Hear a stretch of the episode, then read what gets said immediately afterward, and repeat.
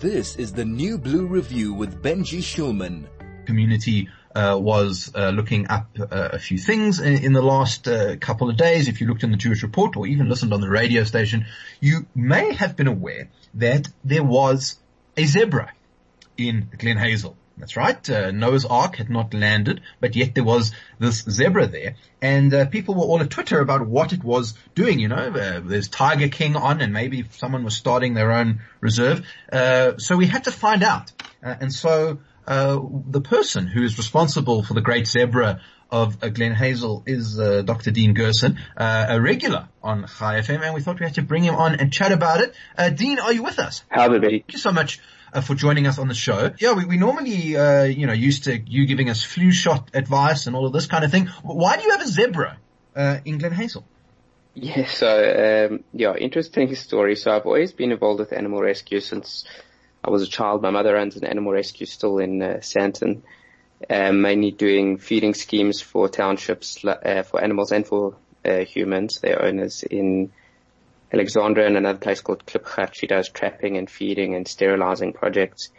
And, um, yeah, we've always just been involved in animal rescue. We always had animals, uh, interesting animals coming through our house as a child, um, from bottle feeding sheep and having abandoned rabbits and tortoises and whatever came our way.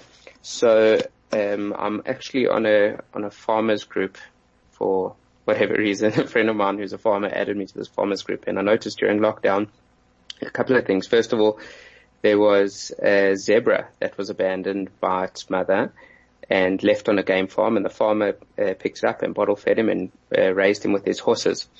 Now was coming winter, zebras graze a lot, as I naively learnt now, and he didn't have enough uh, grazing pasture or land for the zebra. And I was worried, uh, the zebra was being offered, we were worried it was going uh, to turn into the wrong hands and then I might end up on a game farm, a hunting farm, or in like a small little um, zoo. And he said he was offering this this zebra at a price, but um, there were a lot of people who weren't so savoury that were trying to get their hands on it. So uh, put in an offer, organised a wildlife vet to dart and sedate and transport. And while we were finding a bit while finding a, a, safe place for it, but uh, impulsively brought us to Glen Hazel. 101.9 Chai FM. We're chatting not to Dr. Doolittle, but to Dr. Dean Gerson, who has a zebra in his property in Glen Hazel. And we were just finding out about it. First of all, Dean, does the zebra have a name? Yes, so he, well, his name from the place he came, they called him Willem, which I thought was quite a, not such a nice name for a, a zebra. So I got my kids to rename him and one said we should call him Ziggy and the other one said we should call him Stripes, so he kind of goes as Ziggy Stripes or Ziggy at the moment. So he's not actually, just to clarify, he's not actually in my property at the moment. I was actually walking last Shabbos or two Shabbases ago and I noticed an empty house that a friend of mine owned. He bought it two years ago and he hasn't, he was planning to develop it. He hasn't developed yet. It's a big one acre plot with a massive garden and no one living there. So I phoned him and I said, listen, I need to move this uh, zebra uh, now that lockdown's over and he said with pleasure. So we, we relocated him to, to this plot of land in, in Glen Hazel.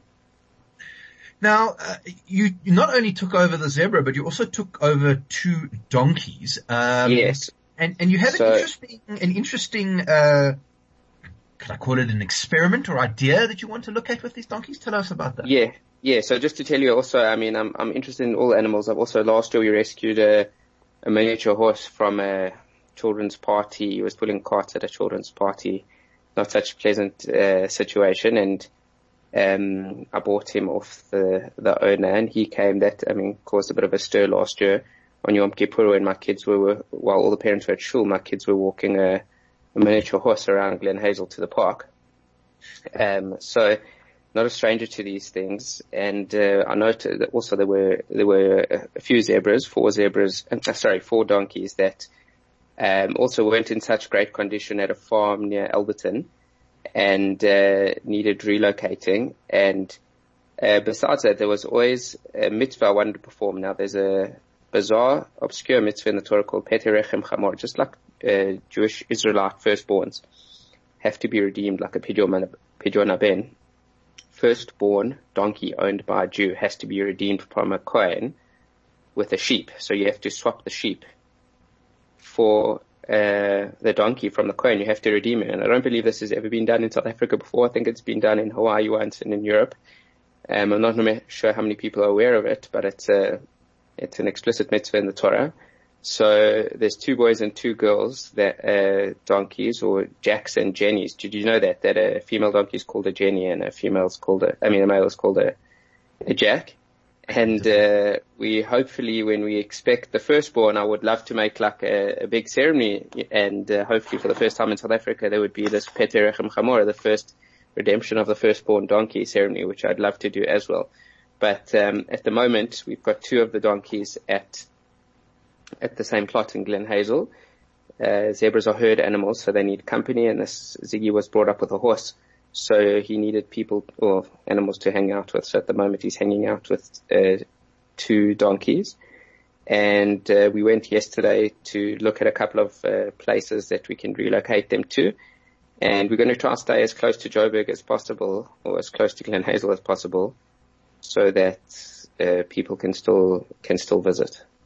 Because he has become a little bit of a celebrity in uh, in he, Glen Hazel in the last. He while. has. It's he has, and the fir- the first few days I didn't realize what it, uh, maybe this is I'm just a bit naive or uh, uh a bit stupid, but I didn't realize what a, a stir it would uh, cause.